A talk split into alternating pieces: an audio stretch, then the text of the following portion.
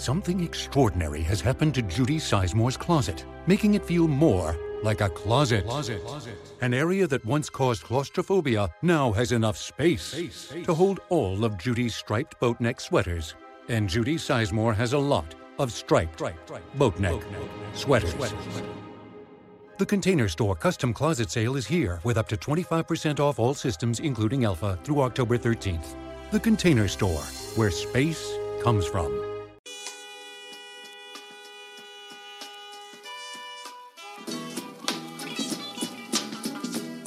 And now for an inside look at college sports with the men in the know, JC and Morgan. Here's Mike Morgan and JC Shurburtt. Welcome, everybody. Little spring edition, another spring edition of the JC and Morgan podcast. He is JC Shurburtt of 24 7 Sports. I'm Mike Morgan of, of ESPN and SEC Network and of this podcast. Although I I don't know for how much longer, JC. I, uh, I guess now is as good a time as ever to tell you this, but I've entered my name into the podcast transfer portal. So, technically speaking, uh, I could land at a number of podcasts across the country, if not uh, the world for that matter, that uh, discuss college football as we do on a regular basis. I'm just waiting for the best offer. Now, if it doesn't come, if they don't promise me immediate playing time, uh, then I'll probably stay here with you and keep going. But I got to tell you, uh, for the right bidder, I, I, could be could be ready to go. So I just thought it was fair only to, to, to let you know I am in the podcast transfer portal as we speak. Yeah, and then you didn't let me know before you put your name in the portal. You you let me know after the fact, and um, I, pl- think it that. plays better on, on the podcast live yeah, if you know if you didn't know it was coming. Some guys just uh, some guys just. Uh, want to keep being recruited, and I understand, Mike. It's a it's a good feeling to be wanted. I think it's human nature, and so. Um, you go, man. I'm uh, looking forward to seeing uh, what opportunities present themselves out there. It's nice to be courted. Yeah, uh, a number of uh, number of things have been offered. I can't say a what. I don't want to commit any podcast violations.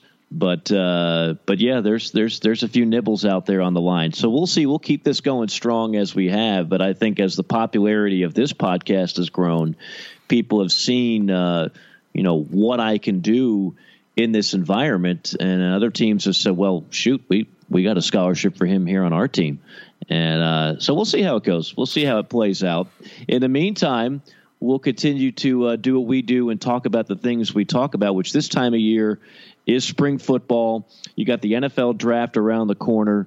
Uh, you do have some some news and notes here and there. I, I can tell you that uh, make your plans now for 2032 and 2033 when Oklahoma and Alabama play. I know we'll all be uh, waiting on bated breath for the next 13 years for that to happen. You know, Georgia, Clemson, they're going to play not quite as long from now and about another five, six years. So I, they're great matchups. The problem is, unlike the other sports, when you sign on for these things in football, it just gets lost in the shuffle because how excited can you get over something that's over a decade away? Yeah, I, I just hope I'm alive in 2032. That's uh, that's just kind of my goal for that yeah. that year is to you know be alive and well. Um, I just can't imagine to think about it and you know, and, and it's weird, Mike, because you know, I think probably in the in the early 2000s you'd see, well, you know, this team's going to play this team in 2019 and 2020 and you think, wow, that's a long way away. All of a sudden, almost in a blink of an eye, you get to that season. You're like, yeah, I remember in 2006 when they scheduled this. Um, I think college football in general needs to remain flexible with I know that it's hard to get games and you have to do it in advance, but it's just getting ridiculous, I think. I mean, I think athletic directors sometimes do that um, in coordination with the coaches a little bit. I mean, you know, if you're if you're Nick Saban, what, what do you care? I mean, unless you're going to coach when you're 82, you know, who Alabama plays in 2032. I think ADs do that sometimes as a feather in their cap. Oh, look what I scheduled and look what I did. Um, I, I kind of like to see, you know, five to seven years out is, is, plenty for me, not 13 to 20.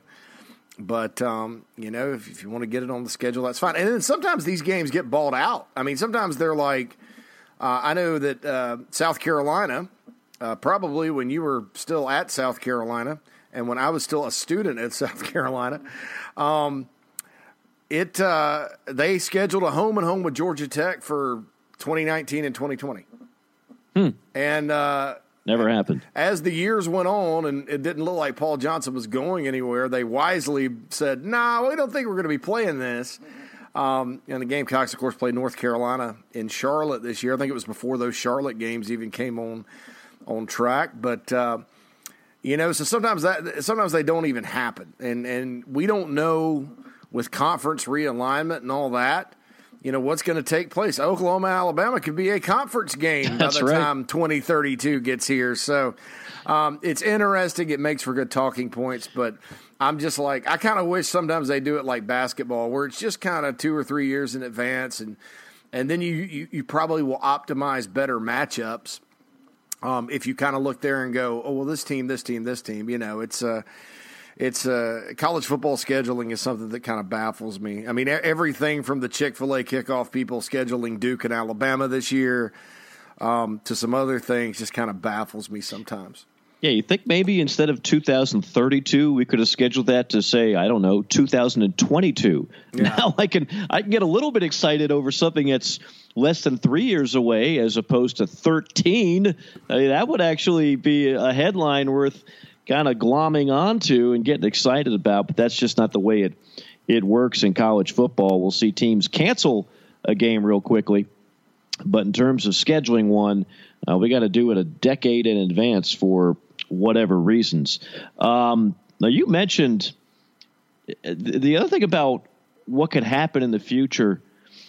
Not only you don't know what the who the coaches are going to be, the way ads are going, we don't know who a, the ads are going to be. I I spoke to a an ad not long ago who said, "You know how long I've been here?" I said, "How long?" He said, eight years." I said, wow. He said, you know what else? That makes me the third most tenured AD in this conference. That's where we're heading. Like, ADs have sometimes they leave for obviously greener pastures, but when it's a league like the SEC, that's rarely the case. And you take the Joe Alleva situation at LSU, I guess that was maybe one of the biggest pieces of news. That and the subsequent situation where they plucked away a guy from Texas A&M. Now we're getting to the point where we're poaching administrators from one SEC school to another, not just coaches. Uh, that to me was interesting. Now I, I, told you, I guess it was the last time we were on here. I don't even know how Joe Alleva's name came up, but uh, Joe Alleva. Every time I'd go to Baton Rouge for a game, I don't know why. I don't pretend to know why. Um, well, I have a few ideas actually. Now that I think about it, because I just worked with a prominent SEC alum and Ben McDonald during a college baseball broadcast this past weekend in Columbia, and he's he gave me a laundry list of reasons why Joe Alleva did not fit. I had forgotten Joe Alleva, by the way, was the guy at Duke when the whole lacrosse scandal came through, mm-hmm. and not many people were happy with the way he handled that. Uh, and ever since he got to LSU, I mean, really, I've not heard a more criticized AD than Joe Alleva for, than just based on my trips there, uh, the guy is is blasted routinely. And I've always said, I, you know, I, I think your common fan really doesn't know how to judge an AD. Um, you know, obviously the most important thing who you hire as coaches of the major sports, but outside of that, most people don't know what the heck an AD does anymore. I mean, they went from like the former good old boy football coach, like a Vince Dooley, and then now it's become a glorified fundraising position, a lot of suits, what have you. Um, so, and, and, fans, if things are not going well, they tend to just they want to blame everybody for everything. So you start pointing toward an AD. But in the case of uh, Joe Alleva, a lot of people unhappy with the way the Les Miles situation turned out, and quite frankly, most recently, I don't think many LSU fans were happy with the way the Will Wade Will Wade situation was handled. So he is gone, and they get a guy from. Uh, from Texas A&M, and immediately the rumors start. JC, well, uh, how about getting Jimbo Fisher? Ha! Not going to happen. Not happening. Not uh, that. Would, yeah, go ahead. Yeah. Well, I mean, it was, that it, it, was made official basically today. He's very happy where he is. But I'm going to tell you, I spoke to a number of LSU people who were actually confident that that was a serious consideration. That okay, now that Alleva's gone, now that we got his butt out of here, uh, now we can get Jimbo. I mean, why is Jimbo? I know he coached there, and I know that LSU's a great job, but why is Jimbo Fisher, who just signed the largest contract in the history of college football, why is he going to leave for LSU, where ten wins and not beating Alabama is not good enough? Yeah, look, I, I, am going to say this just based on what I've been told about that situation. When he was at Florida State, the LSU job and the Auburn job were two jobs he legitimately had interest, interest in. I mean, Auburn, obviously, because he's from the state of Alabama and coached there for years, and, and LSU because he coached there. And LSU is a dang good job. I mean, there aren't too many jobs, Mike, that are better than Florida State, okay? Despite what's going on there now. It's a national brand. Kids love the Seminoles. They know players that went there. It's a very popular school. It's got a good campus there in Tallahassee. Um, they're in a talent loaded state, and they're in the ACC.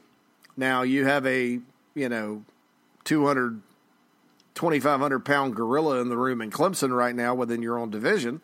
But it's a, it's Florida State is a peachy job, a really good job. On top of that, they've only had three coaches there in 50 years, you know, and, and by now, you don't have much to live up to. I mean, Jimbo went and won a national championship, and then you know that was that. Um, so he wasn't really the guy that followed the guy. But you know, right now, if Willie Taggart gets fired after this year, which you can't really rule out, um, that's going to be a job people should line up to take. LSU though is a job that I think um, is can be as good as FSU simply because of access to talent. You've got one of the best home field advantages in college football. Um, you know, right there, if you go down I 10 from Jacksonville, Florida, through Mobile, Alabama, uh, through Baton Rouge and New Orleans, and all the way over to Houston, there's probably annually more defensive line talent and skill talent in that stretch of the country down there along the Gulf Coast than in any other part of the country on an annual basis. So you have access to talent down there uh, as well as anything else. It's a great job. Now, you know, is he would he walk away from 75 million guaranteed in the Aggies, which also is a school that is set up for success? You know, where where you basically get anything you want, where you know, historically um, they're not always happy with 8 and 5, but they're not going to fire you after 1 8 and 5. Um, you know, they just want to see progress and and you know, all that. I mean, they're not this historical juggernaut, but there's everything in place to be that way. Um, so you probably have more time. Maybe you can get 75 million plus some and, and play it out a little bit. So, no, I, I, think I think one thing Scott Woodward and you know let, let's be honest here, the athletic director at Texas A&M normally is not the guy that is calling the shots out there. Um, let's just say that. We can kind of look back through history recently and, and see that. But to his credit, you know, a lot of times it's who you hire. And you cannot make a better pair of hires in major sports than Jimbo Fisher and Buzz Williams. I mean, wow. It doesn't get any better than that. Um, yeah. You know, Buzz Williams to me is a top 10 coach in basketball and, and, you know, had Virginia Tech in a good spot. And they just went and got him. You know, Jimbo Fisher had the Florida State job. They went and got him. So, uh, hats off to him. Now, does that mean he's going to do the same thing at LSU? I don't know. I do think, and look, I'm not throwing dirt on Ed Orgeron. By God, I pull for that man. um, and I hope he does well. And I was really happy to see him. Uh, uh, happy to see him, uh, you know, do well. Um, I did hear uh, uh, somebody off of a, uh, from a school that recruits against him uh, the other day when, when they got a they, they they beat LSU on a recruit, and I got a text that said "Eat crap, Captain Caveman." I thought that was funny, but uh, Ooga Uh, yeah, oh, go Tigers. But I, I, love Ed Orgeron, and I think what he's done with his offense has been smart. He's got a quarterback. The guy can flat out coach the defensive line. He's got good coordinators. Man, I hope he has so much success. But the optics of it were not good. You go for Tom Herman, you don't get Tom Herman, you just promote the interim guy. You know, so they're going to kind of, if it doesn't work out amazingly, you know, they're going to criticize Joe Alleva for it. In basketball, Will Wade was a heck of a hire You know, look at the team he put together this year and the talent he's got in his second year.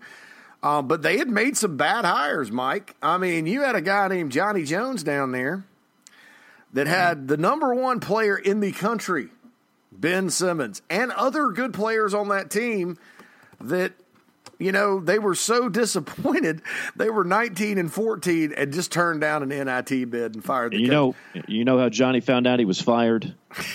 he, he, he found out about it on the internet. Yeah, I mean, So that that story came out on ESPN before Joe Alleva alerted Johnny Jones that he was fired. That's these things all add up when you talk to LSU folks. Trent Johnson was not a fit for that job. I oh mean, goodness God, you- the heck no. you know, so uh, enough is enough sometimes when people kind of think, and look, Alleva resigned. I think he's going to work for the university. Joe Alleva has a good reputation um, with certain people in certain circles, you know, from his time at Duke and all that. Um, but it may have just been time to move on. You know, you know Yeah. what I'm saying? I mean, you know, I, I thought uh, Skip Bertman did a good job as the AD there after he was the baseball coach, but you know, it was time for him to move on. So um, I think Scott Woodward was the absolute best hire they could have made from a resume standpoint. He's an LSU guy. He understands the place. Um, is that going to lead to wins and better hires? I don't know.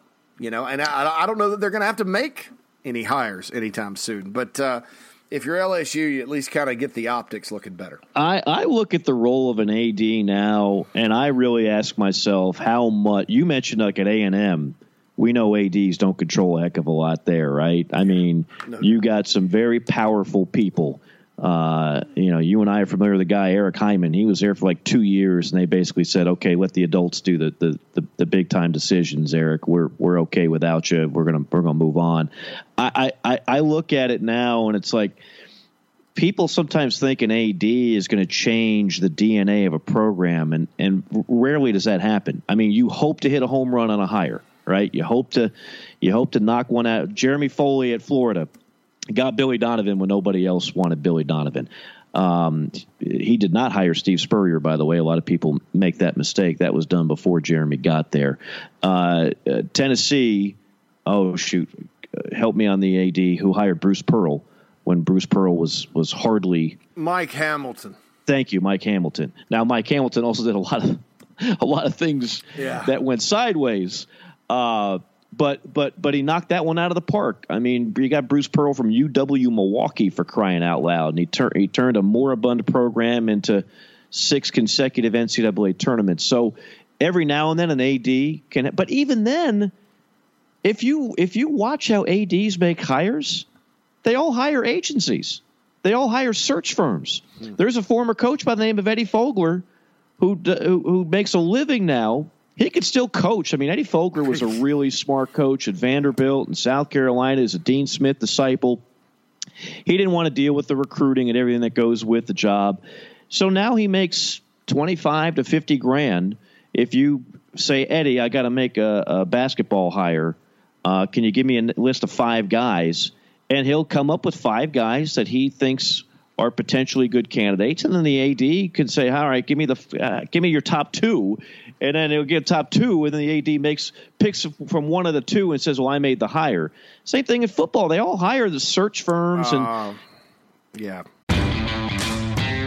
Maintaining your lawn the right way this fall starts with Lowe's because Lowe's has the grass seed and fertilizer perfect for your growing area and the know how to help you do it right. And at great savings, like up to $15 off select Scott's grass seed.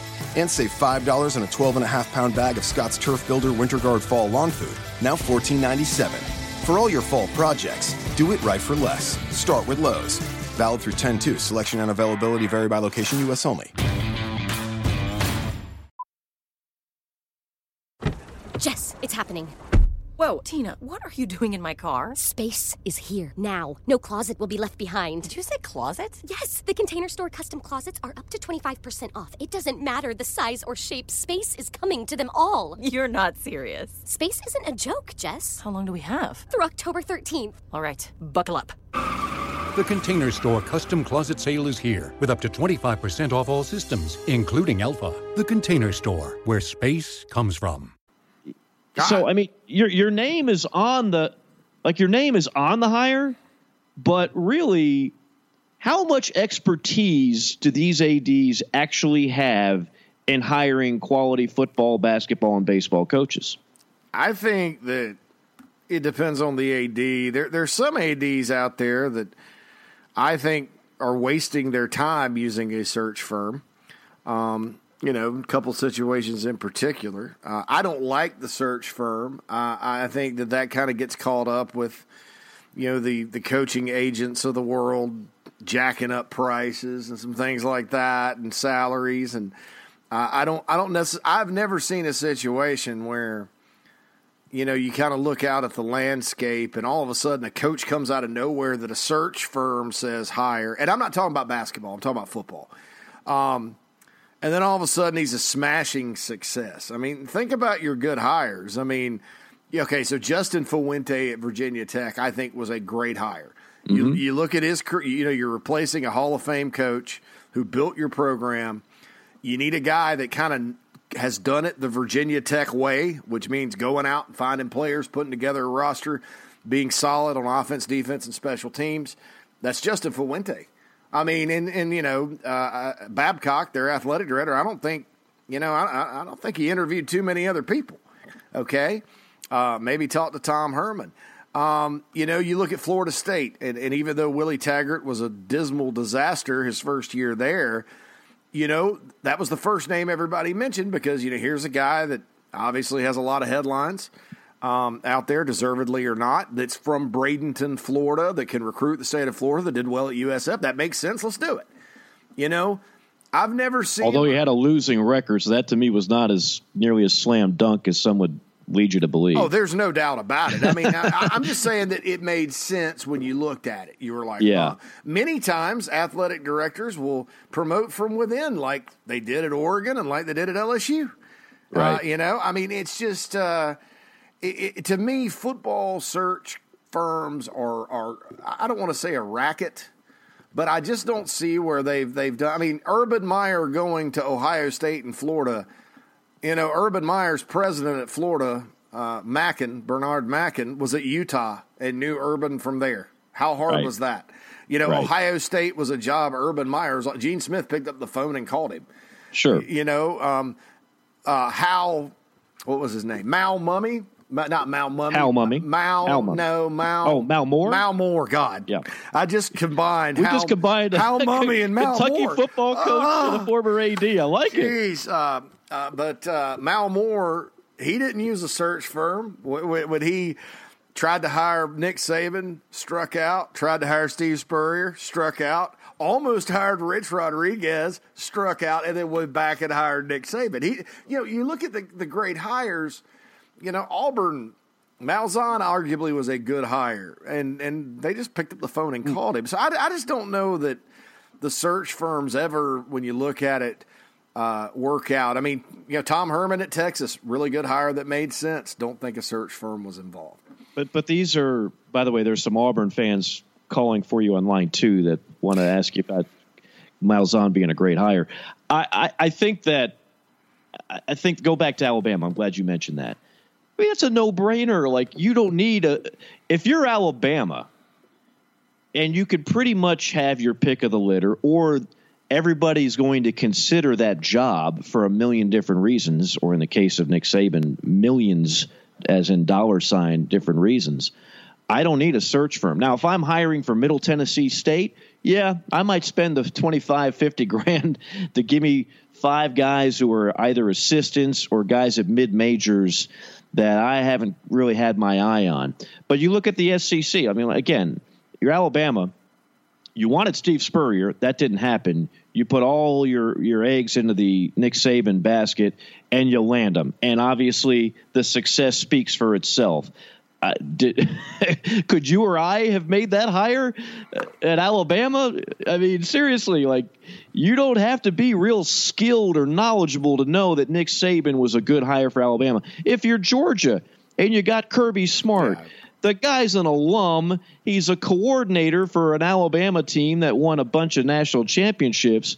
Did, did this take a lot of brain power to come up with Kirby Smart? No. Uh, of course not. Now, and if you're LSU, you strike out on Herman.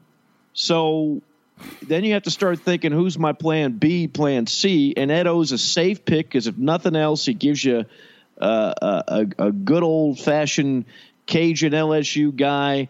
He's going to recruit well, and worst comes to worst, you fire him in a couple of years anyway and hit the reset button. The more creative hires, see that that's where I'm interested like where, where Tennessee has to go, and we all know that, that thing was an absolute unmitigated disaster the way they got there. But I think Jeremy Pruitt is a solid hire. Yeah. Uh, and, and, and, you go ahead. Fulmer did not use a search firm there. I mean, it was uh, Jeremy Pruitt's a guy that probably from the start wanted that job. Sure. And uh, it came down to Jeremy Pruitt and Kevin Steele. Right. Right. And then, you know, if you're South Carolina, again, you don't have the pick of the litter, so you got to be a little creative. So you find a head coach that was an exceptional recruiter in multiple spots, uh, excuse me, coordinator and recruiter for that matter, uh, but didn't have a great first go around as a head coach at Florida. But then all of a sudden, uh, we've seen guys that don't do great in their first stint. All of a sudden, they do much better in their second stint. I, I mean, how do you hire a Vanderbilt football coach? That's a unique job. How do you hire a Kentucky football coach? That's a unique job. Arkansas, very unique job. So those are the ones that I give credit to. Those are the ones where you really got to like, okay, how am I going to go about this? Because this job has warts on it. And most jobs do. I don't say that disparagingly, like this job sucks. I'm saying it that unless you're Alabama, you mentioned Florida State, uh, Texas, Michigan, Ohio, the same usual suspects. These are these are really tricky hires.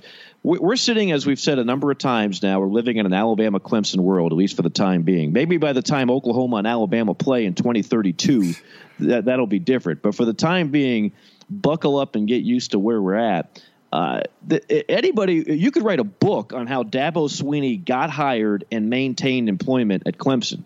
There was no brilliant athletic director move there. Uh, they they landed on the wide receivers coach. It was an interim tag. He wins enough to keep the job. You have a change in ads. You lose to your in-state rival five years in a row, but you wind up keeping the job. And and now obviously the rest is history. But there was no brilliant deduction that said Dabo Swinney is going to become the hottest name in college football coaching in 2019. That's just how we got here. So I, I always find the whole process fascinating how we get to, to certain points uh, and, and, how some ads get credit for this and they get knocked for that. In the case of Joe Alleva, again, there's a number of things that the fans are critical of uh, that I've heard over the course of, of, several years, fairly or unfairly. That's just been the case, but. Um, I, I, I digress on that. I mean, let's look at Billy, uh, not Billy, not, Jeremy Foley from Florida. Okay, when, and, and, he's not the AD there anymore, obviously. But um, you know, here's a guy that everybody's like, oh, Jeremy Foley. You know, for Genius. a, for a while, yeah, when they were rolling up national titles, mm-hmm. he's, he's the best athletic director in the country. And look, look at his hires. I mean, basketball. Uh, you hire Billy Donovan from Marshall, smart. Yeah, and then, then after Donovan left, I think he made a pretty good hire with Mike White. Mm-hmm. I think Mike White's a really good coach. Um, and then in baseball, he hired Kevin O'Sullivan, and, and that Florida baseball job had one good year under Andy Lopez in the 2005 or something, where they went to the final series, and then was kind of in the tank. Nobody cared. Kevin O'Sullivan's turned it into a national power. He was the pitching coach at Clemson. Right. So you found him. But it took him a while to find him. He also hired guys like Pat McMahon. I mean, he hired some yeah. baseball coaches that didn't exactly pan out. But but but let's go to football. Yeah. So he didn't hire Spurrier. Nope and you go to hire his replacement, you come up with Zucker. Complete and utter unmitigated bust. Yeah, and it's not that Ron Zook doesn't know what he's doing. I think he did some good things at Illinois, but man, that job, you know, that that wasn't the direction you needed to go. You didn't need to go in, in that direction. I wouldn't trust Ron Zook to to heat a potato in my microwave. Doesn't mean he can't recruit. Doesn't mean he's not. I've I've run across Ron Zook. I actually called one of his games when he was in Illinois. Had one good year there where he took him to a BCS bowl game. Uh, but again, I for that hire to follow up Steve Spurrier with Ron Zook, that was a complete flop okay. on Jeremy Foley's part. So then Urban Meyer comes in and Urban Meyer's going to Urban Meyer, as we found out as about he's no longer the coach at Ohio State anymore. Unprecedented success. And, and look, I, I, don't know that hiring Will Muschamp was a bad move in terms of who Will Muschamp is as a coach. Was Will Muschamp a good fit for the University of Florida? Absolutely not.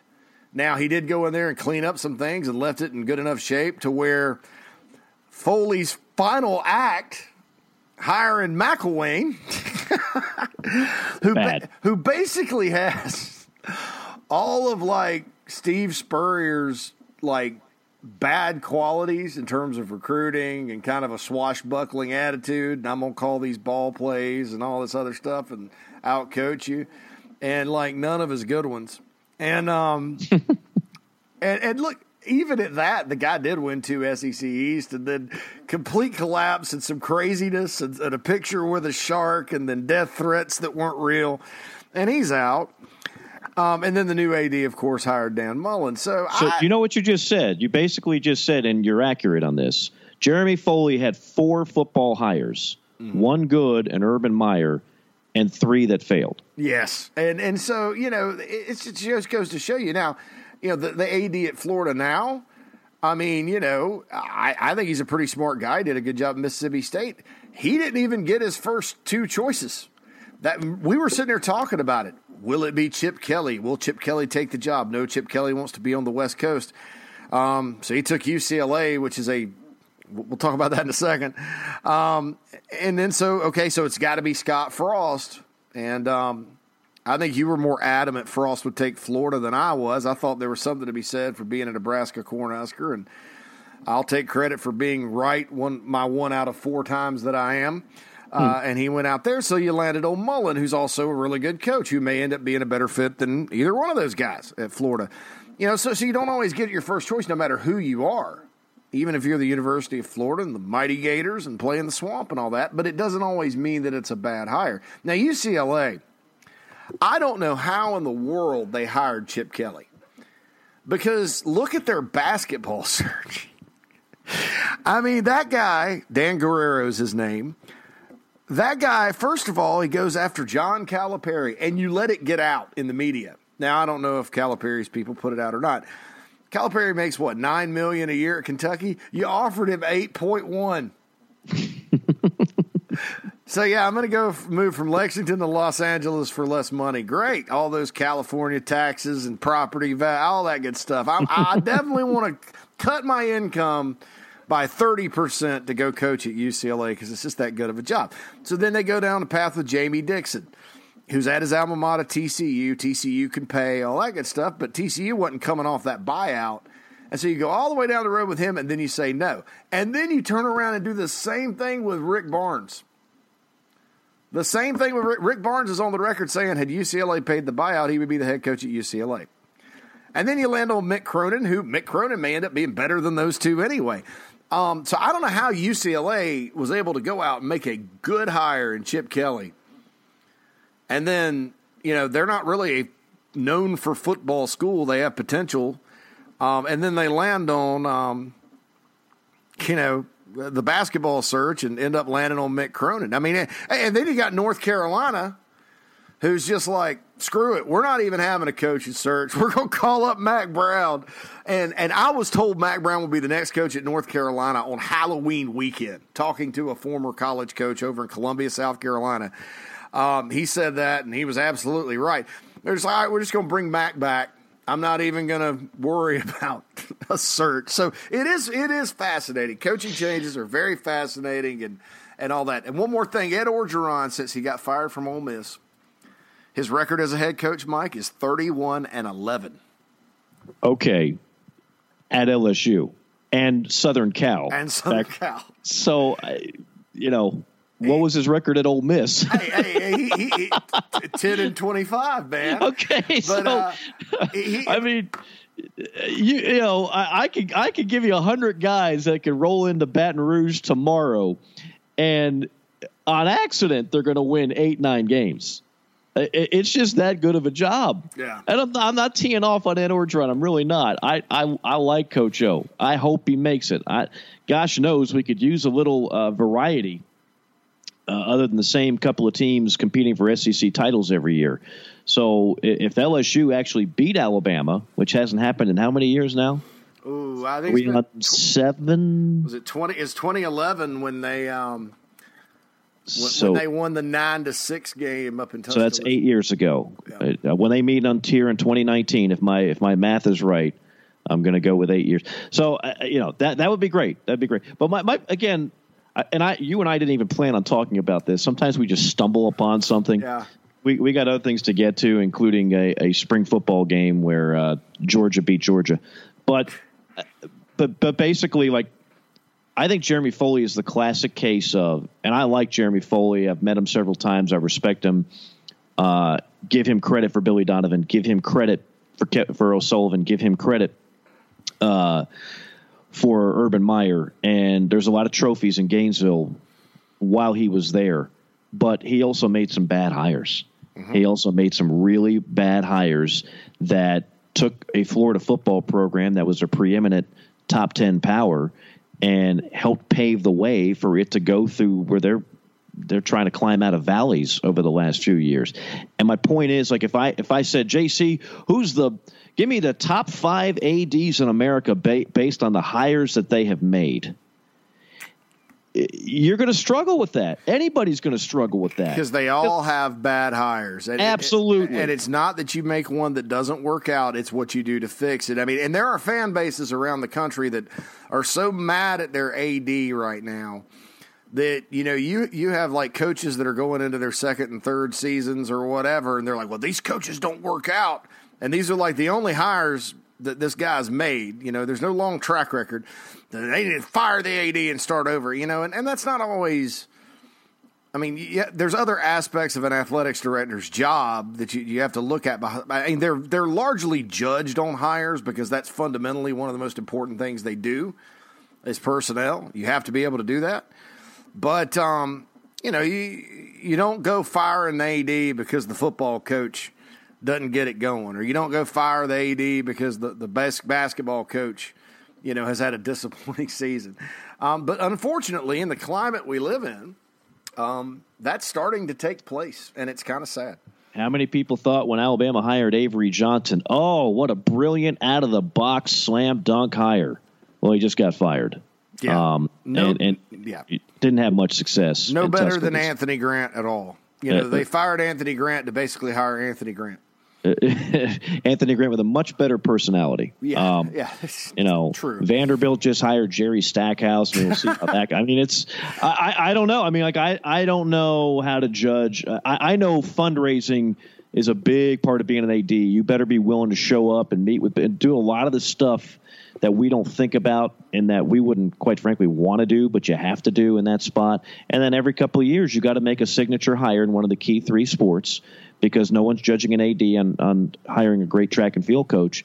And, and you're ultimately, on, by your fan base's standards, you're judged on that. And then you bring in somebody else, and guess what? They're probably going to go one out of three in their hires, too. I, I can't find an AD that's had such a great track record of hiring uh, coaches. So, all right, that being said, we know the AD at Georgia hired Kirby Smart, and that is off to a good start. They had their spring game Saturday. Did, did you watch any of this, by the way? I uh, I caught some of it, and also my my good friend shout out to Josh Pate, uh, my buddy down in Columbus. He uh, he went and covered it and kind of filled me in on some things. So I'm um, I'm familiar with what happened in Athens on a rainy Saturday on a rainy Saturday. So, of course, the game's televised. And I love, I heard an interview with Matt Stinchcomb, uh, the former Georgia All American NFL offensive lineman, now works with us at the SEC network. And I think, honestly, does a, a really, really good job, kind of an underrated analyst. But um, Matt Stinchcomb brought up a great point. He's like, because I asked him, he was on the on the call of the game, like, what did, what did, what did you learn from Saturday? He goes, absolutely nothing. And the, the guy on the, the host is like, what do you mean absolutely nothing? And nothing at all? He's like, guys, the games are televised now on national TV. Do you really think coaches are going to show you that much? And he's right. So, in addition to the paranoia of injuries and everything else, you're going to get an extremely vanilla playbook against an extremely vanilla defense where nobody's hitting. So, I don't know what the heck you learn, if anything, from a spring game anymore. As I like to say, it's like a two hour reality show or magazine show for that particular program. It gives us an excuse to talk about, okay, you know, what if Jake Fromm got got hurt? Who's going to be who's going to be the backup there. We know it's not Joshua Fields. He's in Columbus, Ohio, not to be confused with Columbus, Georgia, the mighty town in the South that I actually spent a good year and a half in. Um, so, uh, with that being said, did you have any takeaways at all from what you saw and heard and read on the Georgia spring game? No, I mean, look, if, if I'm Georgia, you know, first and foremost, I mean, th- this is a talented group. It's probably a top three to five team talent wise in the country. Um, I think they've got many, many options at outside linebacker, which is important in the defense that Kirby Smart likes to run. Um, you know, Alabama, you look at kind of what Alabama does on defense. Um, you got these big guys that can run and, and a variety of linebackers, and that's kind of part of the straw that stirs the drink with that system. Um, I think their secondary is going to be really good. Um, I think there's some questions about the defensive line, and and mm-hmm. I I think they're going to be good, Mike. But I think it, it, may take. There may be some guys that come in that like Travon Walker, uh, who for my money was a top five recruit in the country, uh, in-state kid, 6'5", 275 or so, long arms and athletic. Um, you know, he projects long term as a D tackle, but kind of in that three man front at the big end spot. Uh, I think you see Walker come in as a freshman because he's athletic enough to play there. Um, you know, and, and, I think Georgia, with the way they use their outside linebackers, they're certainly going to be able to get a pass rush. It just may not come from the defensive front. I know the concern is teams are going to be able to run on Georgia. I would just say that they better have a good offensive line and a good set of backs because I don't expect that um, this this group is going to get gashed um, in fact, I think they'll be a little better against the run this year than maybe they even were last year. Offensively, of course, Fromm is back. I know Fromm didn't throw for, you know, he had some incompletions. God bless, have mercy that the starting quarterback has some incompletions in a spring game in the rain. I mean, this is what we've come to. You know, oh, Fromm didn't look good. Oh, woo. Um, but they, they're replacing some guys that were you know, receivers. Riley Ridley's gone. I think Mecole Hardman is gone. Yep. Um, they're going to have to replace some of those guys, and and and that'll be fine. I mean, you know, they've got some folks coming in, and and I don't know that with D'Andre Swift and Brian Herrien, who I love, uh, and then you have some guys like Zamir White coming off of injury, um, James Cook, who I think is really good. Uh, I don't know with all those guys, and with what I think will be a top one to two offensive line in the SEC that they need Jake Fromm in the passing game to be anything but what it is. So I, I think Georgia's going to again be good. I don't see anybody being able to really challenge them in the SEC East. You know, they, they've played two games that have been two touchdown games, one against South Carolina in 2017, one against Missouri last year. And those have been their two closest division games the last two seasons. So until somebody steps up – it's Georgia's world in the SEC East, and that subsequently means that uh, you know they're probably going back to Atlanta with a shot at the playoff if they can beat Alabama or whoever wins the West. I mean, they're, they're you know they got to go to Auburn this year, but then their other West opponent that comes into Athens is Texas A and M, and it's kind of late in the season. I think November twenty third. So. Uh, I, I think the schedule is very, very favorable until Georgia gets to the end of the year, um, and it's setting up again to be another uh, fantastic season for the Bulldogs. Uh, no disagreement here. Uh, you mentioned the you know the passing game. Demetrius Robertson did not play; he had to miss the game with an illness, but he's going to have to be one of those guys that kind of steps up with with what they lost at the wide receiver spot, and then a pass rush. I think is something that Georgia fans would love to see what they had two years ago. But man, that defense was loaded, uh, and certainly national championship caliber. I don't know if they're they're back to they were where they were two years ago. I, I thought they took a little bit of a step back just from a personnel standpoint last year, and we'll see how they show up this year. I think the other thing, and, and you're again, you're not going to see any of this bear out in a spring football game, but I don't think Jim Chaney was a guy that they were going to do everything they had to do to keep. I think Jim Chaney uh, is a guy that did a fine job at Georgia, but when Knoxville came calling I think it was kind of like, well, you know what, maybe it's time. And I think Kirby, you know, Kirby wants to be let's let's be honest, Nick Saban 2.0. And why wouldn't you? That's not an insult, that's a compliment. Who doesn't want to be Nick Saban at this point in time in college football in, in, in terms of the way he runs things and what his path to success is. And if you've noticed, uh, old Nick now, and, and Nick, by the way, you talk about a guy who's certainly not upset about the coordinators he lost. I think he's actually very happy there is a change in offensive coordinators uh, in Tuscaloosa. Excuse me, yeah, offensive and defensive, really more so defensive, but I, I, don't think he's losing sleep over losing Coach Locksley. I definitely don't think he's losing sleep over some of the defensive coaches he had last year because it was not your typical Alabama defense with the way they got abused in some games, highlighted, of course, in the national championship game. Uh, but if you've noticed overall, Nick Saban and Alabama offensively, they've opened things up the last few years. And I think Georgia has, they're going to get the talent.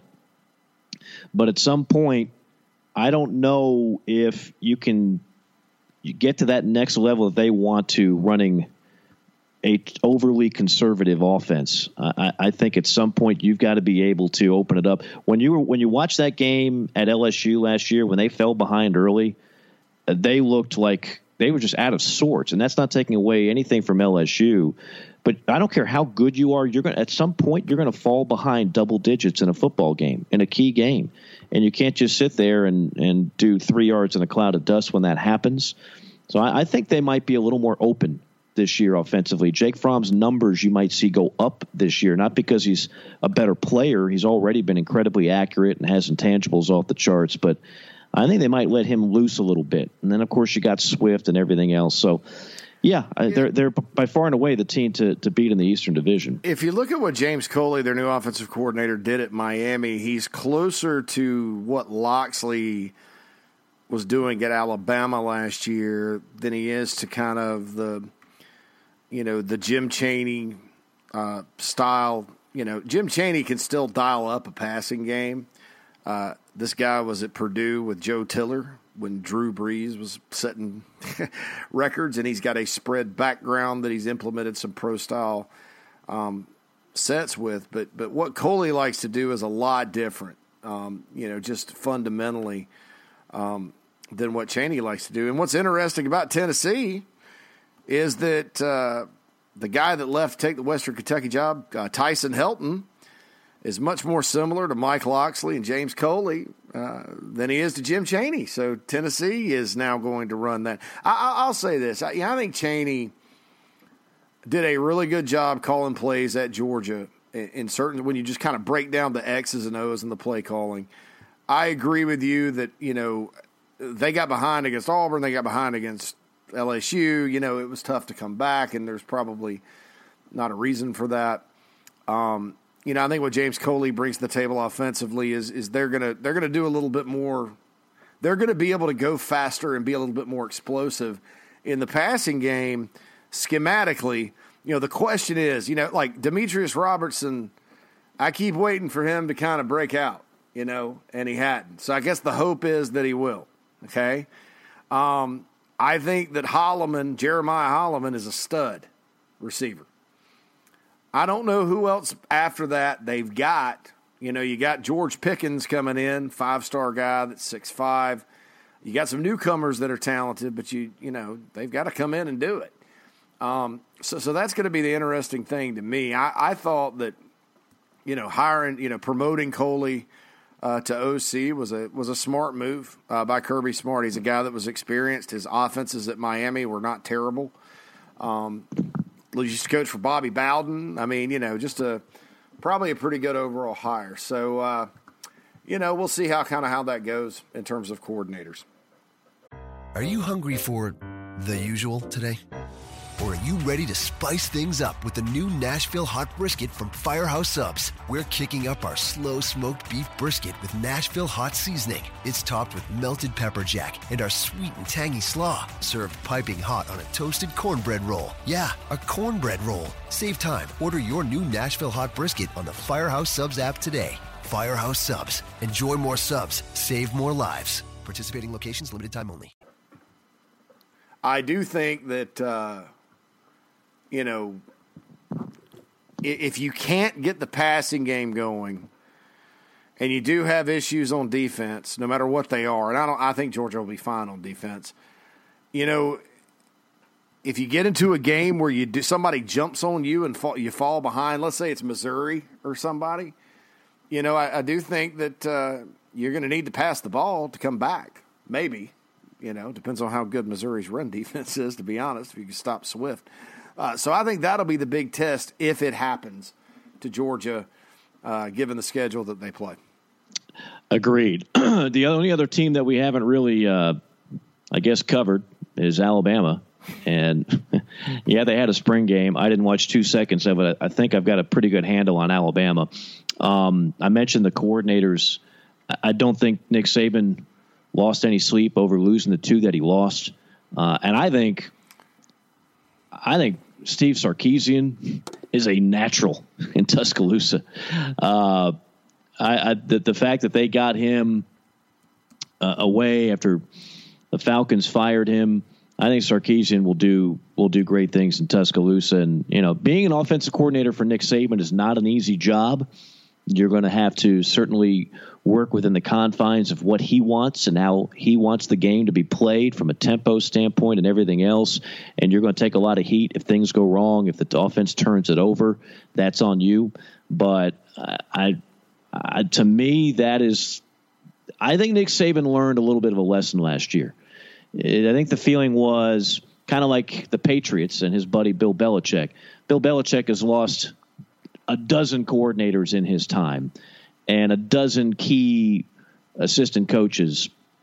And guess what? They're still playing for the Super Bowl every year. And maybe there was the feeling that Alabama could do that because, I mean, why not? They kept losing a lot of coaches. And we you know once the Kirby Smart domino fell, uh, a number of offensive coordinators came and went, and guess what? Alabama was still playing for national championships. But I, I think this year, I think he really wanted to get these hires right and, and not just get a good guy, but a couple of guys that he believes will not only be really good, but guys that'll stay. When you have that kind of turnover, that's a lot to ask. I think that's one of the more underrated things that Nick Saban has done. He's been able to keep consistency as a championship program in spite of the fact he continually loses key coaches. But uh, I, I, like what they bring into town. To me, that was the biggest story for Alabama. The personnel is the personnel, and you know what they have coming back at quarterback with Tua and ridiculous wide receivers. They always have bruising running backs. They always are good on the line. Uh, you lose Quinn Williams, which will be huge, but again, they they reload in Tuscaloosa. But I, I think he's more comfortable with the coaching staff he has in 2019. Yeah, I mean Steve Sarkisian makes sense, kind of with uh, the style that they want to run. I mean, I thought Mike Locksley did a good job calling plays last year and parlayed that into going home to Maryland and getting that job. And I think he, quite frankly, deserves a shot. It was a different type of style. Sarkisian's more like, you know, what Alabama has traditionally run. He's kind of a, a little kind of a lot like Lane Kiffin, and that's probably no surprise since they both were co-coordinators at Southern Cal, uh, post Norm Chow era under Pete Carroll, and you know they're kind of the same guy schematically, but without the drama. Without the drama, well, I don't know. Not the Lane Kiffin ho- kind ho- of drama. Hopefully, is there's no more drama, but uh, and, and Sarkisian, you know, look, the Falcons lost Shanahan. We're here. We've seen that team play we know that Shanahan did a much better job uh, than Sarkisian did calling plays in Atlanta. There's no question about it. Um, but that doesn't really mean much when you're talking about the college game. You look at so many guys who are great play callers who go to the NFL and don't really do that well. Bobby Petrino and Steve Spurrier come to mind. Um, and they go back to college and they're lighting it up again. So I, I don't. I, I think I think he'll be fine in Tuscaloosa and all that good stuff. Now their defensive coordinator Pete Golding let me just tell you this, Mike. So Saban, Saban hires this guy maybe after last year or year before. Hadn't been there very long. Hired him from Texas San Antonio. Next thing you know, when people are talking about defensive coordinator jobs and stuff like that, all you hear is Pete Golding, Pete Golding, Pete Golding, Pete Golding, Pete Golding. You know, this guy started his career at Delta State as a graduate assistant. you know, Alabama's the first big place he's been. And I think it speaks volumes that after what happened at the end of last year, and look, the defense was a the defense was not a typical Bama defense. Tosh Lupoi, I think, in my opinion, as a guy they promoted from within, a guy that gets a lot of, you know, recruiting accolades and all that, and a guy that uh, can coach defensive line a little bit. He's now the D line coach for the Browns. Um, I just don't think, you know, based on what I've heard and what I saw, you know, that he was up to the task. I think Saban actually had to step in and kind of do some things last year. Yeah. So, so for for him to give this job to Pete Golding, I think is it just speaks volumes about Pete Golding. I think the hype is real. Um, you know, and then you got some other guys. I mean, he seven new assistant coaches. Uh, hiring Brian Baker, who was the D line coach at Mississippi State, I think is big. Look at the defensive linemen they've had. Um, you know, you, you got uh, another Mississippi State assistant that I mean, boy, he just r- drove down that road where you get no cell phone service between Tuscaloosa and, and Starkville in his in his limo or whatever he drives, or maybe he had somebody drive him, and he just started stealing folks from that staff. Um, Kyle Flood, the former head coach at Rutgers, is now the offensive line coach. Wow. Um, you know, you, you brought Sal Sunseri back uh, getting the band back together. And then you plucked Holman Wiggins away from uh, Justin Fuente in Virginia Tech. So he went all over the place to reassemble this staff. And it's not a getting the band back together type of deal when you consider that, you know, other than Sunseri, he didn't go out and like rehire a lot of guys, which he's done in the past. So I, I think it's a new day uh, for the Crimson Tide, and they probably wanted some new energy. And I think, I think you're talking about two guys that are going to be there for a few years. Like th- this is not just let me let me sit in the saddle and uh, feed off the land of Nick Saban and his success for two years, and then become a head coach somewhere else. I mean, Sarkisian's already been there, and because of what happened, I'm not so sure that teams are going to be lining up for his services. Uh, and then Pete Golding's just, I mean, he's young. You know, I mean, a young guy, I think he's 35, 36, uh, who's still kind of building up a resume. So he, you know, he's not in the Kirby Smart category anytime soon. It's going to take a while before he can land a a job like an SEC job or a BC, BCS Power Five job, something like that. So I, I, to me, Nick Nick wanted to get two guys that he obviously thought were a fit, and two guys that are not going to be gone in 2020 or 2021. Yeah. You know, they, they have not had stability in the coaching ranks. And again, I, I think that that was a big uh, factor for them. I think at some point that finally adds up after a while, and, and you get a little bit vulnerable in some spots. So uh, I, I, think he's got what he's want from a staff standpoint, and you know the rest. What can you say? Alabama's Alabama. And if, you know we could spend 30 seconds on Alabama and Clemson. It's going to be the same story, right? Loaded. Yeah playoff teams, uh, programs couldn't be in better shape, blah, blah, blah, blah, blah, blah, blah. There's no unique insight on any of those things. I'll say this, though, and I, I did a TV spot earlier this week, and they asked me about Clemson. And, you know, Clemson doesn't have that problem, losing coaches. And, uh, you know, you, you kind of, I think a lot of people are like amazed by it. But listen to this. All right, here's their offensive staff.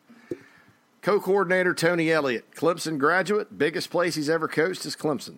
Jeff Scott, co offensive coordinator, Clemson graduate, biggest place he's ever coached is Clemson. That's his only Power Five job. Robbie Caldwell, who was at Vanderbilt and Furman and NC State, Pageland, South Carolina native towards the back end of his career. He's on the back nine, winning national championships. He's home, not going anywhere. Danny Pearman, journeyman previously on some old Clemson staffs, went around the ACC. I think he was at Virginia Tech for a while, North Carolina for a while, tight ends coach, Clemson graduate.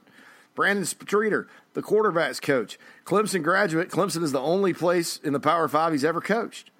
All five of those guys are home. They're not going anywhere. They've never been anywhere else. You know, Brent Venables is a guy they hired from Oklahoma. Oklahoma folks weren't too fired up about him to begin with when they got him makes two million a year, lives on the lake, gets to coach his kids, winning a national championship, doesn't have to put up with the headaches a head coach does. Probably not going anywhere until he gets a job that's just a no brainer. Uh, Mickey Conn, the safeties coach, was coaching high school football three years ago in Loganville, Georgia. Played safety for the Alabama national championship team with Dabo. Todd Bates came from Jacksonville State. He's the defensive line coach at Clemson now, played at Alabama 01 to 04. One of the outliers is Mike Reed, the defensive backs coach, played at Boston College, but he was at NC State for six years before coming to Clemson. So he's been in the Carolinas now for like over a decade. And then finally, Lemanski Hall, who I don't think's ever coached on the Division One level. He was kind of one of those analysts. Uh, was another teammate of Dabo's at Bama. So it's not like, with the exception of going and hiring Brent Venables, when you look at this Clemson staff right now, th- th- there's a bunch of all stars uh, before they got to Clemson. Um, it, you know, they're just guys that you know have ties to the program or ties to the head coach that are good guys that work hard that you know know a thing or two about football. Um, and, and so to me, you know, when people ask about how does Clemson keep their staff in place, you know, why don't these guys go anywhere else? I, I, think it's because they're either home or working in a very comfortable situation, and they're kind of at the pinnacle of their careers right now. So why go? Well, yeah, it helps too if you're Brent Venables and you're the highest paid coordinator in college football, right? Yeah. I mean, basically, like if Brent Venables does get another uh, sniff for a head coaching job, guess what Clemson's going to do? They're going to pony up and they're going to match it. So now you can, if you're comfortable in your coordinator's skin, which obviously he is. I mean, if he was one of those guys where I got to be a head coach, I got to be a head coach, I, I, I got to go ahead and scratch that itch. Otherwise, my life and career will never be the same. He would have already been gone.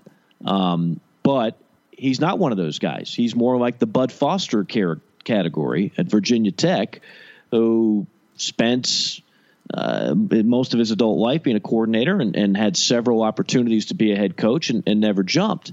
And I, I think that's the way I look at Brent Venables is they're gonna they're gonna pay him whatever he needs. There was a time a coordinator never you never would have thought a coordinator would make a seven figure salary in college football. Absolutely, positively never. I mean, if you were making what a half a million, you were so far ahead of the curve. Well, that's changed. That's changed because head coaches know now so much of what they do is delegated. You don't have head coaches calling plays in most instances on either side of the ball. They're all about recruiting. They're all about uh, uh, being the face of the program, deciding whether or not to go for it on fourth and two. Uh, that's the head coaching job. Uh, but the coordinators, if you don't have good coordinators, I don't care how good of a head coach you are, you're going to be in trouble. So Tony Elliott's a, Elliott's a guy that certainly could get a, a, head coaching job. And again, if he gets if he gets uh, flirted with, my guess is Clemson will g g him up a little bit more.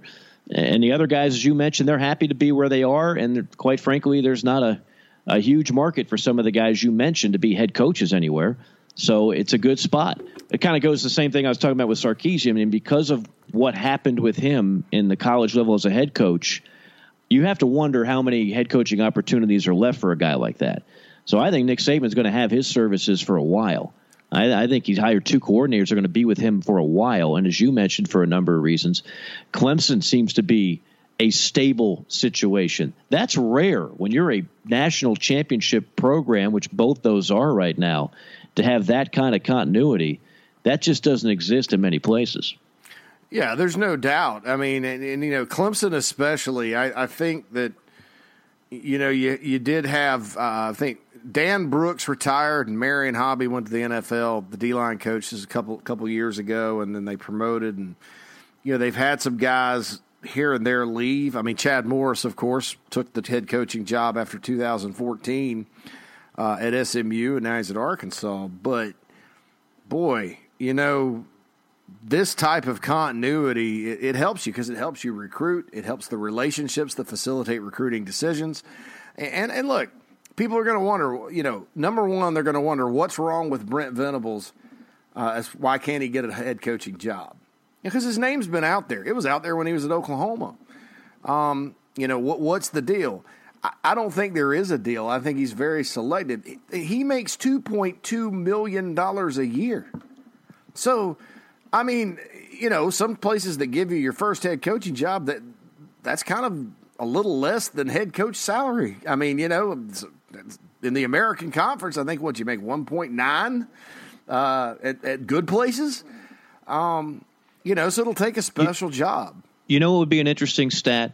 So you know, you, you always hear about the, the average lifespan of an NFL running back is about four years, mm-hmm. right? And and then all the wear and tear and everything else, and the body just you know it's you don't have any Emmitt Smiths anymore. Guys, a really good NFL running back, if you can make it to ten years, that's a miracle. Most of them make it to about four or five, and then the productivity completely declines, and before you know it, they're out of the league. I would love to see a study Division One first first time head coaches. What is the average duration of the job before they got fired? Hmm. Because and, and that's the thing, as I often say, when when these guys are looking at the best job available, fans always, you know, kind of gravitate towards well, th- which this is the job with the most cachet, so clearly that's the one you take. Well, this one's in the SEC, so clearly that's the one you take. No, no, no, no, no coach coaches have families, right? I mean, they they got a wife, they got kids. They're thinking about long term stability. They got a financial advisor, they got an agent. And I always go back to this term. What job is the path of least resistance? In other words, what job is going to give you the most job security? If Brent Venables went ahead and took the head coaching job at, I don't know, SMU, Louisiana Tech, Illinois, yeah. uh, Oregon State, what's probably going to happen? He's probably going to be be fired within five years because those jobs just are, are, almost unwinnable on a consistent basis. Not a knock on Brent Venables. That's almost anybody. Yeah, there's there's the few and far between, like a Tom Herman, that goes to Houston and everything works out and you wind up becoming the biggest name in college football in terms of up and coming head coaches, and you pretty much have your pick of the litter, and you get your dream job at Texas. That is the exception to the rule. That is so uncommon we know that story. What we don't talk about or focus on or ever really hear about in great details, all the other guys that were the best things since sliced bread and get that first time head coaching job and it doesn't work out because the job is really hard to win at and they're fired inside of five years. So if you're Brent Venables, why take it that job, which is not going to pay more money, when you can be the coordinator and keep racking up championships at Clemson and making a lot of money in the process and not having to worry about getting fired like ever. Path of least resistance. I'll also add you've you've been to Clemson. I've been up to Clemson, and uh, I, you know if you kind of like scenic beauty and a big old lake, and I'm pretty sure he probably lives on the lake making that kind of money in Pickens County, South Carolina, and the outdoors, and, and there's you know his kids go to Daniel High School, which is a really good high school right there, and it's a small town feel, and you feel safe it's a college atmosphere. I mean, you got a family and you're making that kind of money and winning championships. Man, I mean, you know, why go take the Charlotte job, right, or or someplace like that? And I, and on that point, Mike, I think a lot of times it's about where you are coaching too. Um, as far as the first time guys that get in there and, and, and do it for the first time. Okay, so Jimbo Fisher never been a head coach gets the Florida State job as the head coach in waiting. Good job. Now he's one of the few national championship winners out there. Dabo Swinney, Clemson. Clemson had its problems, uh, even through the Tommy Bowden era with facilities, and you know they hadn't been good in a while, hadn't won the ACC in a while. You can still ask anybody in the country. That's a great job because path of least resistance. They're in the ACC and they're basically an SEC level program. Um, Bob Stoops and Lincoln Riley both got Oklahoma. They've done pretty well. Sure. Kirby Smart and Mark Richt had never been head coaches before they got the Georgia job. You know, so mm-hmm. I, and look, and it doesn't work out hundred percent. I mean, who knows what'll happen with Ryan Day at Ohio State? First time head coach. I, I, know one thing about Ryan Day. The NFL loves that guy. I, I think I think he's got a tremendous resume and is a guy that I have every. Uh, he'll be offered an NFL coaching job soon. You watch. Yeah, I have every uh, feeling that he'll be successful. However, you know, he's never been a head coach before, and he's getting a good job. You know, it's guys that get the other jobs that have never been head coaches before that you know it's kind of iffy. Um, it, so I think. Um, I think a lot of times it's, it's, what job you can get, and I think that's the thinking. Like if Oklahoma wanted Brent Venables, I think he would go to Oklahoma. Well, yeah. I mean, first of all, Oklahoma is going to pay him over five million a year yeah. if you know, if that's the situation. I mean, they're going to pay him ridiculous money, And that is a job where you are set up to win and win consistently, mm-hmm. especially the status of the Big 12 right now. I mean, Texas is on the rise, but what else are you really excited about in the Big 12? Uh, it's not Oklahoma State. It's not Baylor. It's not Texas Tech. It's certainly not Kansas.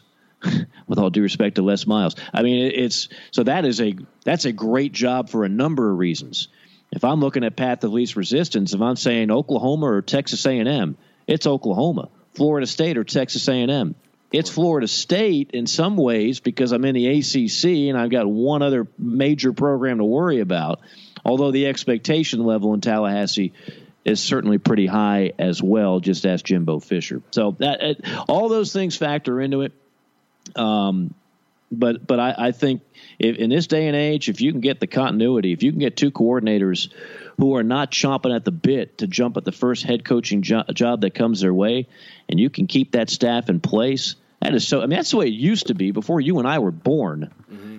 Coaching staffs pretty much stayed the same. Like eh, you know, there'd be a little bit of a shakeup here and there, but there wasn't a ton of it. So the the old Bobby Bowden, Joe Paterno, Coach McKay, it's uh, Coach Royal. I mean, you know, those guys like their staff stayed intact pretty much for a good part of their run. You had guys that were on their staff for 15, 20 plus years. That doesn't exist in most of today's day and age of college football. Okay, we're, we're over time. So I want to go ahead uh, and segue just real quickly to some, some other hard nuggets uh, that came through in the last 48 hours or so. We've got some new rules in college football or adjusted rules. The, the first one will not apply to maybe two games all year, and that is if a game goes to quintuple overtime or more, five overtimes or more, much like the LSU Texas A&M game last year that went what seven, and had a ridiculous final score of 72 to 70 or whatever it was, 74 72. Uh, now, after the fourth overtime, rather than lining up first and 10 from a 25 against a dog tired defense where hands are on the hips and guys are doubled over, gasping for air, you're just going to go for two every time. I, I, think it's a smart rule. I think uh, the college overtime, while it's better than the pros, is still flawed, and that'll make things a little bit uh, more conducive to the defense having a chance that late in a game. Uh, the other one, which actually will apply to just about every game you watch this year, involves targeting, which is the most controversial yet I think I do give them credit, JC. They wanted to get rid of helmet hits, either helmet to helmet or using the helmet as a weapon hits much like they have, much like they're trying to do in the NFL. I mean, it's. I just watched a whole thirty for thirty on Junior Seau, and it's it's heartbreaking to see how some of these guys' lives change due to uh, brain damage to playing the game of football. So they have established that. I mean, uh, play, young players, they are te- they are teachable, and they are being taught don't target, do not do that. So now we we have made progress in that area in terms of less of those type of hits. But we had too many situations where a guy's getting kicked out of the game and shouldn't be kicked out of the game. So the way it goes now, players who commit three targeting fouls in the season could face a one game suspension. That's number one. That's not going to happen very often either. But under the current rules, players who commit targeting are ejected from the game and are required to miss the first half of the next game if the penalty occurs in the second half. That stays. The referees will be required to re- review replays of all targeting calls to confirm that's the key word confirm all elements of targeting were present. If the targeting penalty can't be confirmed by video review, the call on the field will not stand. So, how many times last year did you see a guy, they missed the call uh, and, and, they didn't have enough review to, to overturn it, what have you, and the guy gets suspended for the next game for a half. This should help that uh, rule be a little more fair and, and, avoid the egregious errors by officials in that situation, and therefore seems like a step in the right direction. Yeah, I, I think so. I, I think that um, that was that's fair. Um, there were all. Uh, you know, because the, the replay rule as it stood was you either have to have enough evidence to overturn it, um, or you don't. You could say, and, and that's the key word when when other replays happen. You know, the previous plays under further review, or whatever. You know, if the call stands, that means the replay booth did not have enough to overturn it, but they didn't necessarily think it was a no brainer. Um, and then confirm the call is confirmed. That means that you know, yeah, that's exactly you know this is this is hundred percent right.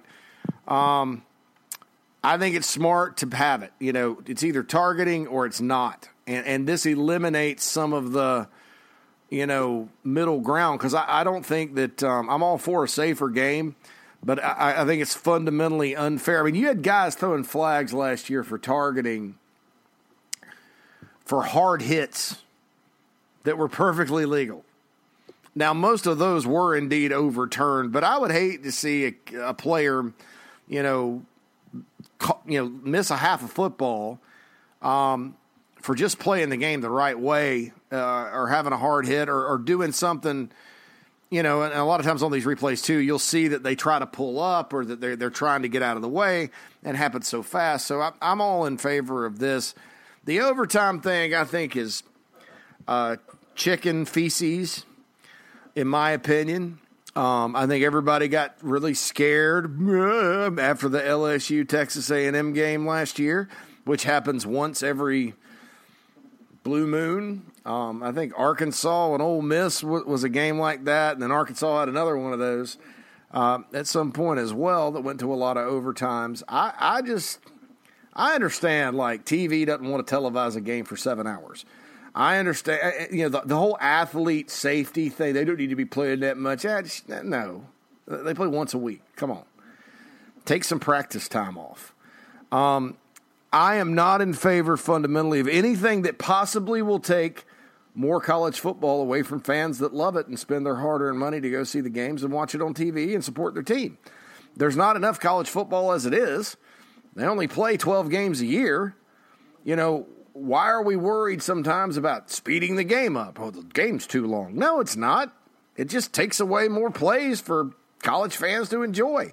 And this this is something that never happened. I think just kind of the bureaucrats out there kind of looked at it and got a little spooked, like we can't have that. And so, you know, now you have a solution that's that is it's a, it's a it's deep. I mean, you know, going for two every time that's fine. Get the game over or whatever. But uh, I still, you know, something that happens that that doesn't happen that often to me. It, you know, why? Why are we worried about it? Well, I, I will tell you this: it's not a TV thing in that. First of all, as you said, it only happens once in a blue moon. I mean, you, you'll you might see one game like this a year in in every game that's played in college football. Uh, but if you're televising it and it keeps going, I tell you, you're not hurting your ratings by, by going 12 overtimes yeah. because people that ordinarily would not care about that game, if you have, I remember when that game happened and it was the talk of the night. Yeah. Because all of a sudden you're like, I got to turn this thing on. I got to see what's happening. So I can promise you the SEC network and ESPN and CBS, uh, they don't mind a game that goes 15 overtimes because it's, it's ratings, brother. It, that's, that's good TV. Uh, I do wonder, though. I mean, watching a number of those games uh, that go past a couple of overtimes, it does get a little ridiculous. Like it, it's it no longer resembles football because the defense is just. I don't know if it's a true safety measure. I'm, I'm not going to sit here and tell you they're going to be carried off on a stretcher, but they are gassed. I mean, they're just like it, you're the, the offense has such an advantage at that point to where when you get to five overtimes, are we really watching anything that's that's good? So forget about safety, yeah. forget about all the other factors. I just don't know if it's good football at that point. That's my only concern. Um, I, I, hate NFL overtime. Mm-hmm. I hate, hate, hate, hate it. The fact that one team can win a coin flip, score a touchdown, and the game is over. I mean, the Patriots beat the Falcons on a Super Bowl that ended that way. But I've never thought that the college football overtime is flawless. I'm not saying I have the answers, but I I wonder if we're going to start look, taking a closer look at that in general and thinking, what can we do to make this better? and I don't like I said I, I'm not sure if I have an answer right now. I've heard a bunch of different philosophies on that.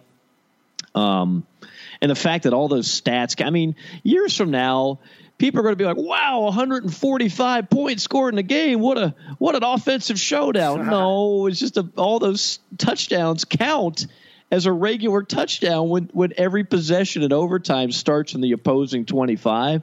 Now that might not matter to your average fan about statistics, but I think it's kind of silly. I, I mean, I think stats in the game are kind of important, and I a guy throws like 10 touchdown passes in a seven overtime game. Like, wow, he lit it up. No, he didn't. He just, he just faced a, a dog tired defense in a bunch of overtimes where they, they just had him outmatched. Anyway, um, like I said, that, that won't be nearly as big a factor as the targeting penalty situation. And we do have to get to a point in time where if we're going to make the penalty that egregious, 15 yards, automatic first down, guy kicked out, guy suspended for a half.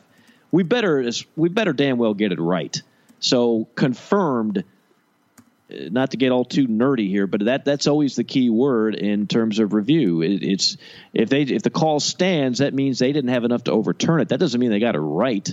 But with all the television angles nowadays, uh, usually you've got enough to confirm it one way or another. And if you don't, the kid shouldn't be suspended, you know, and kicked out of the game. That that to me is that is a hard like 15 yards and a first down is a pretty hard penalty as it is. Guys don't want to be racking up targeting penalties no matter what. It it is a defensive killer and you're you're enabling the offense to have a heck of an advantage on that particular drive. Now you're going to kick them out, then you're going to suspend them. You better be right on that if you're going to keep calling it. All right. Uh, Anything else? I was well. We're just going to go over draft real quick. I know we're running out of time. NFL draft is coming up. As you and I are recording this on a Wednesday, it starts tomorrow. I am an NFL draft nerd. I admit it because unlike the NBA draft, which has become predominantly, it's about to become high school kids, but it's predominantly one and duns and European dudes I never heard of. I the thing that college and pro football fans can appreciate is we all know the product. We all know the players that are being drafted. Um, if you're a college football fan and you're watching the first round on Thursday night, you're like, oh, yeah, I saw that guy. Oh, yeah, this guy was great in college. Oh, yeah. You don't have that in the other sports, which is why the NFL is never going to change that rule where you got to be three years out of high school. That's what makes the NFL draft a marquee event. So they can have three days of national TV coverage donated to this and have great ratings and it's it's a it's a big spectacle. So I was just looking at it. You know, as always, the quarterbacks lead the way. So is Kyler Murray going to be number one? Probably, which would be the second straight Oklahoma quarterback to go number one, which would be the second straight quarterback in college who was a transfer to go number one. And you add that to Cam Newton, who was a knucklehead in Gainesville before going to Blinn Junior College, before going to Auburn. That would be three quarterbacks who transferred in college in the last decade who wound up being the number one overall pick in the draft and winning the Heisman Trophy. Now, I don't know what all that means, but I just thought it was interesting. Yeah, I, it is. And I think there was one other, uh, we briefly kind of looked back on the, on the, the, the selections. A couple years ago, Nathan Peterman out of Pitt got drafted. Uh, he started his career at Tennessee. Um, ironically, I think he and Josh Dobbs kind of got drafted right around the same time. Josh, yeah, Dobbs. Dobbs went in the fourth round. Peterman went in the fifth. Yeah, good point. So um, both those guys started at the University of Tennessee, but you know it, it's um it's interesting. Of course, you know Baker Mayfield. We all know the story there. He was a walk on and almost went to TCU and didn't, and walked on at Texas Tech and if I'm not mistaken, Davis Webb and Patrick Mahomes. Patrick Mahomes may not have been there yet, but Davis Webb, I believe, was was there or coming. I don't know. Texas Tech had quarterbacks, and he wins the job right away, and then goes to Oklahoma, and uh, the rest is history. And then um, Kyler Murray, of course, was a you know one of those five star recruits, and goes to starts starts with A and M. A and M had two five star quarterbacks in that class Kyler Murray and Kyle Allen and sort of rotated them at the end of that year, and they both ended up transferring. You know what else is is kind of interesting about all this is I look at the first round quarterbacks the last couple of years. Now, obviously Baker Mayfield, great success, guy was a winner and, and damn near won a national championship. Uh, Deshaun Watson the year before, pretty much when when you 30 years from now, when you look at when Clemson became an actual power in college football, his face is going to be right next to Dabo's in terms of like the, the biggest reasons why.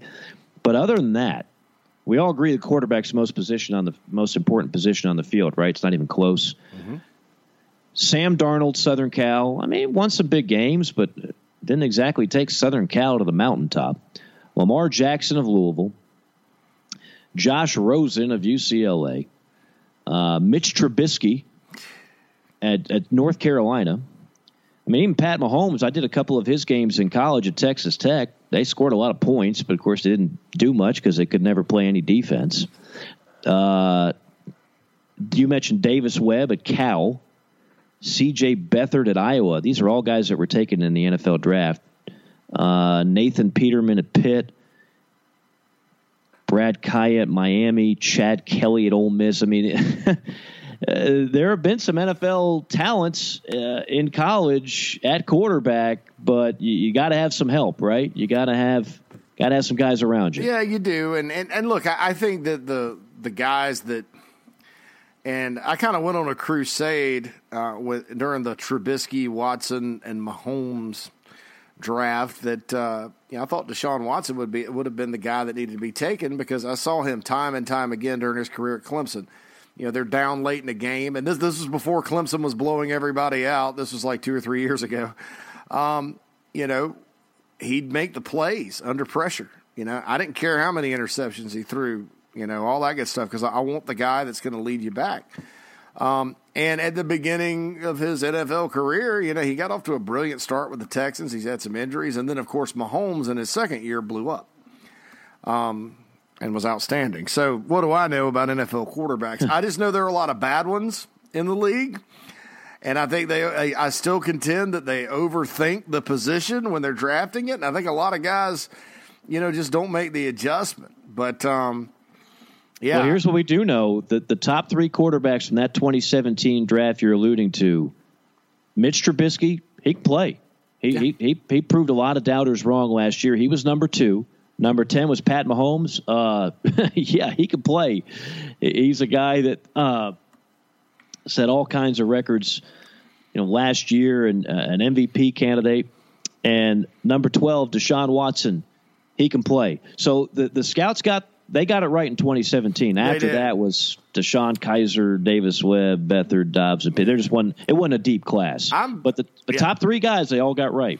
I am curious to see if Kingsbury, who I still can't believe is the head coach of the Arizona Cardinals now, but that's okay. Um, if he drafts Kyler Murray number one overall, I, I think, think he is. That's an experiment. That's not that's that that's something that could either change the league fundamentally in terms of it being an even more offensive league than it already is, um, and in terms of different you know st- college styles of, of offense and things like that, or it's going to be something we're sitting here laughing at in two or three years. I don't know which one. I don't know what the answer is. I've doubted Kyler Murray before, but that was on the college level, and there's a long line of guys that are his size with his skill set that have proved people wrong at the college level. That number shrinks when you get to the NFL. There's been a lot of coaches that have tried to do some air raid offense in the NFL. Remember June Jones? Remember the Jerry Glanville era? Sure. With the Falcons? Larry Munson would call those games. He'd be like, shotgun, red gun. We're on the 40 yard line. Hey, Larry Munson used to call Falcons games. Hey, And here goes Chris Miller dropping back I mean, and, and it was kind of good for a while, and then people figured it out, and that was it. So, so I don't know. I think I think when you combine the the quarterback nobody says is a fit for the NFL, and the offense nobody says is a fit for the NFL, and it's the Cardinals on top of everything else, and um, I, I just think it's going to be fascinating, Mike. I'm probably going to you know, buy Sunday direct ticket this year so I can watch the huh. Cardinal games if that happens, because I think it's it, like I said, it's either going to be something transformational to us as as transformational as the NFL can get, or it's going to be something that we go ha ha ha ha. Boy, that really worked. It, it will be must see TV because, uh, like you said, I know I think if Baker Mayfield was a flop, Kyler Murray has no chance of going number one. Yeah. You got two Oklahoma kids. You got two kids that were told they they weren't tall enough. Well, Baker Mayfield's plenty tall. Um, and and I, it looks like he's got he's on the verge of becoming one of the better quarterbacks in the league. And I would say this about Murray: why I like Murray, and I do think he'll be a success at the next level because it's not about him scrambling and running all over the place. That dude has a cannon of an arm. I think some people just can't wrap their head around the fact that the guy's five ten and not as stocky as Russell Wilson, but somehow has that kind of arm, and he's accurate which you have to be. Uh, so when I say cannon of an arm, I don't care if you can throw it 70 yards. How many times does an NFL quarterback throw it 70 yards in the course of a game, in a course of a season? Hardly ever. But you better be able to make the 15 yard out. You better be able to uh, thread the needle over the middle to the tight end between the linebacker and the safety. And from what I've seen, I know it's a small sample size. The kid can do it. He can make all the throws certainly seems like he's got a good head on his shoulders. I actually think he'll be a success at the next level.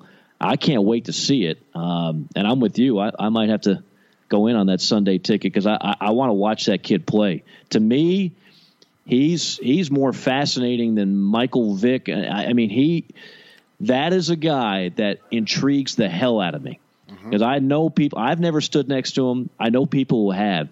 He is not big at all but damn, can he play? And, and I think the whole notion that you have to be six three like that that that antiquated way of thinking is is gone.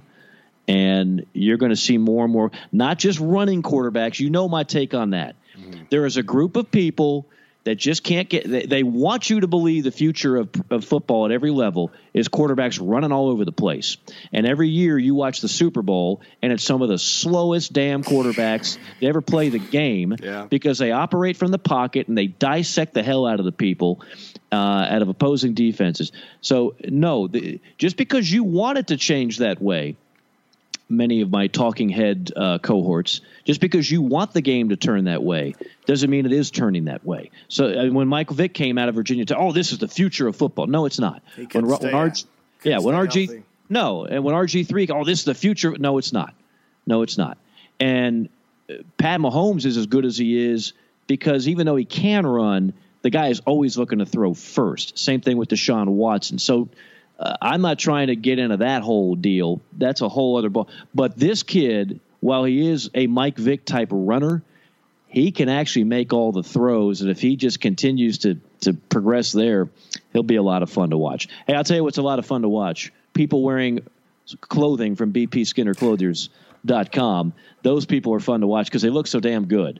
They can take anybody, even a schlub like me, and make you look good. That's what Brent Skinner does. Had a chance to see him just this past weekend.